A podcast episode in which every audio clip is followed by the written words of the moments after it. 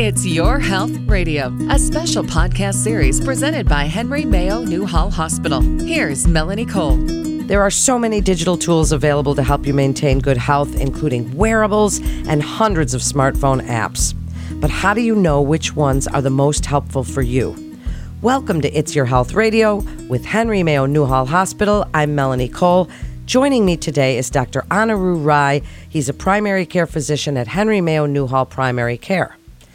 Dr. Rai, I'm so glad to have you with us. This is a really exciting and huge topic. I'd like you to start by telling us how are digital health tools changing the practice of medicine in your opinion? What role do you feel technology has played in the management of patients and how much do you providers rely on patient provided data when it comes to managing a patient's health? I mean, how is self monitoring transforming the healthcare industry? Yeah, absolutely. It's a pleasure to be on the show again, and I'd like to keep going on that question per se. So, in the recent, at least couple of years, yeah, we've been relying on technologies way more, and it's become quite imperative, at least from primary care perspective, of getting more data. For example, heart rates. We really can't monitor heart rates in the office all the time, and sometimes when you have different physical findings, you're worried about something going on there. It does give us a lot of insight about how you feel and what you're readings from, let's say, your watch or whatever application you're using to monitor that kind of goes off. It gives us some idea of how to proceed forward. So it does help us in that regard as well. So it is something that's quite helpful when it comes to furthering the data we need to kind of get you to the right diagnosis if it's something that you're concerned about. And it does help us at least to get you to the right avenue. So it is something that's very helpful when it comes to the primary care perspective. Oh, it certainly is. It's really exciting to see some of these things that I have seen and done shows on because I think that it's a way that patients can provide this data to their healthcare practitioners, and then even healthcare practitioners can share them with other healthcare members on the same team. I really think that it's so cool what I've been seeing. Now, tell us about the new wave of devices that you think are worth talking about. There's at home sleep studies. There's monitors, there's Apple Watches, there's things for blood sugar and insulin and activity and nutrition. And what do you like? That's a great question. Honestly, that's a huge topic in itself. All you kind of mentioned, but I'll give you sort of preview about each one in per se. So the home sleep studies have been quite imperative to kind of give us an idea if you would benefit from any sort of machine or if you have sleep apnea. I think it's been a huge relief when it comes to the sleep study labs because before all this, it required people to actually go into laboratories where you're monitored. And thankfully enough, we have technology to the point where we can actually do this at home. And honestly, it gives us pretty decent amount of data to get us to the diagnosis we need. So it's very nice to have. As far as I'm aware of, it, it is something that has to be sent from a doctor, as in it has to be prescribed, and the study has to be ordered. But it is a device that is sent to your home, and you all the instructions and take care of that. When it comes to diabetes and insulin, CGMs, which are continuous glucose monitors, has been really uh, impressive. I've been very happy with the patients who have been on it overall. The issue with that per se is the insurance does a hard time covering it, but we're getting to the point where technology has become more affordable things become more mainstreamed, I am hoping and thinking that in the future it's becoming something more easy to access for patients. And what that helps us provide is a much more real time data on how patients' sugars have been. And that has been more accurate than A1Cs, which have we have been using in labs where you have to come in, get some lab work done. So it's something I'm hoping gives us more data to get you to a more imperative uh, control of sugars for patients who have diabetes. The other ones you mentioned would be the, the watches. And from my understanding, the watches currently monitor patients' heart rates.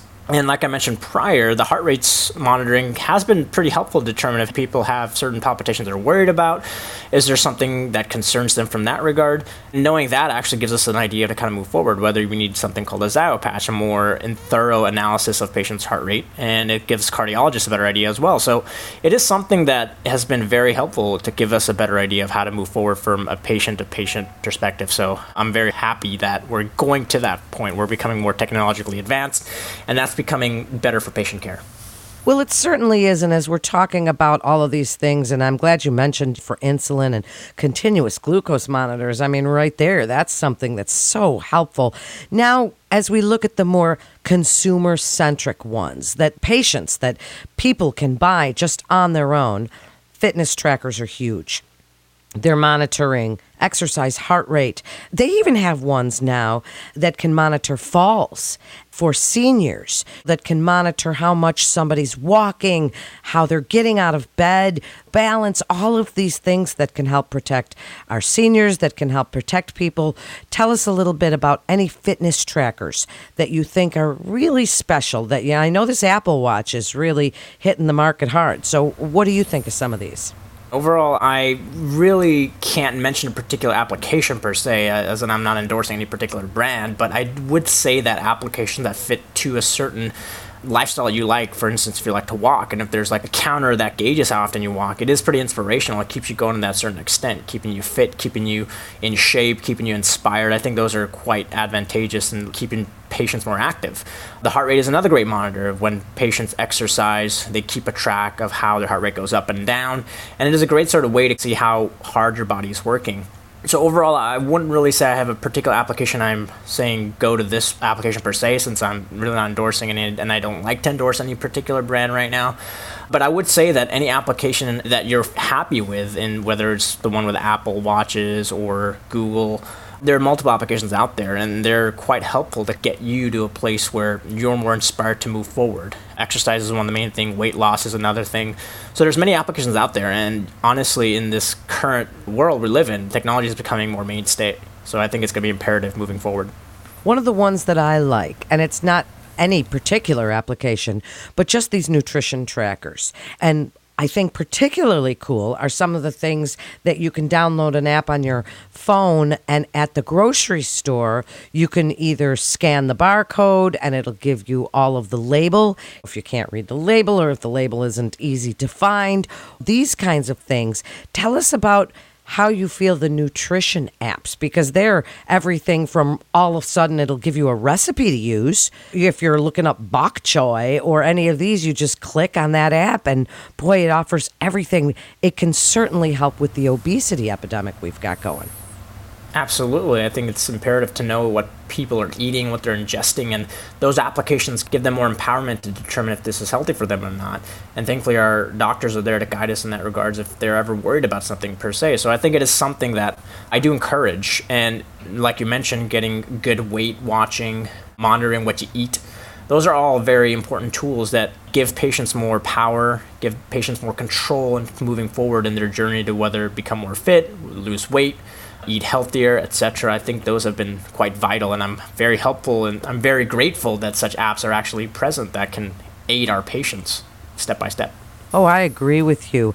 Now, I want to ask you this question. It fits into our topic, but what are your thoughts about virtual reality?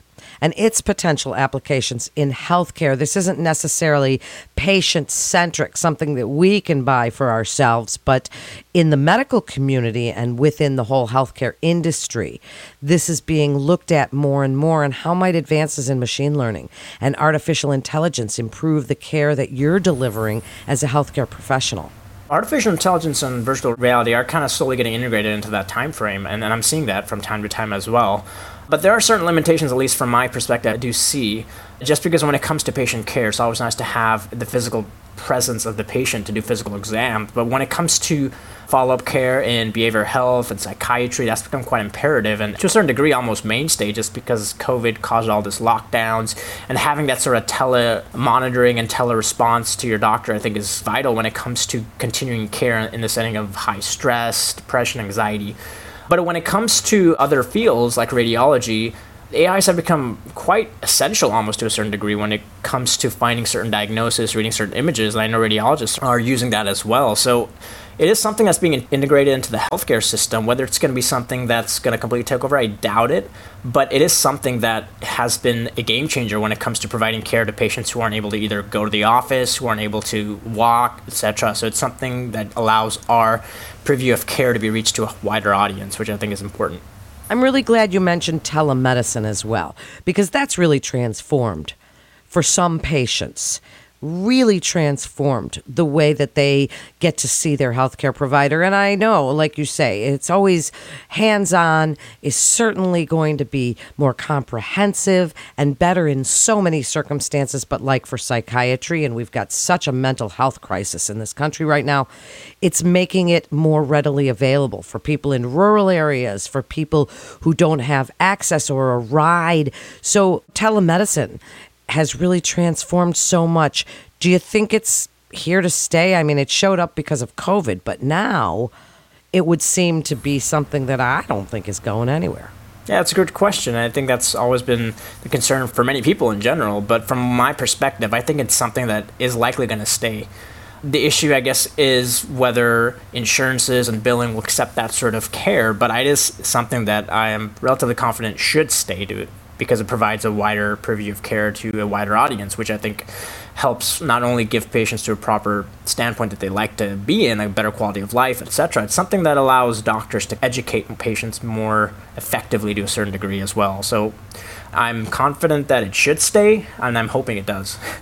I hope it does too. I mean, it's been nice for me if I want to see my GI, but I don't want to necessarily go in and he just wants to talk to me about something. It's a nice, quick visit, right? And I can do it right from the privacy of my own home.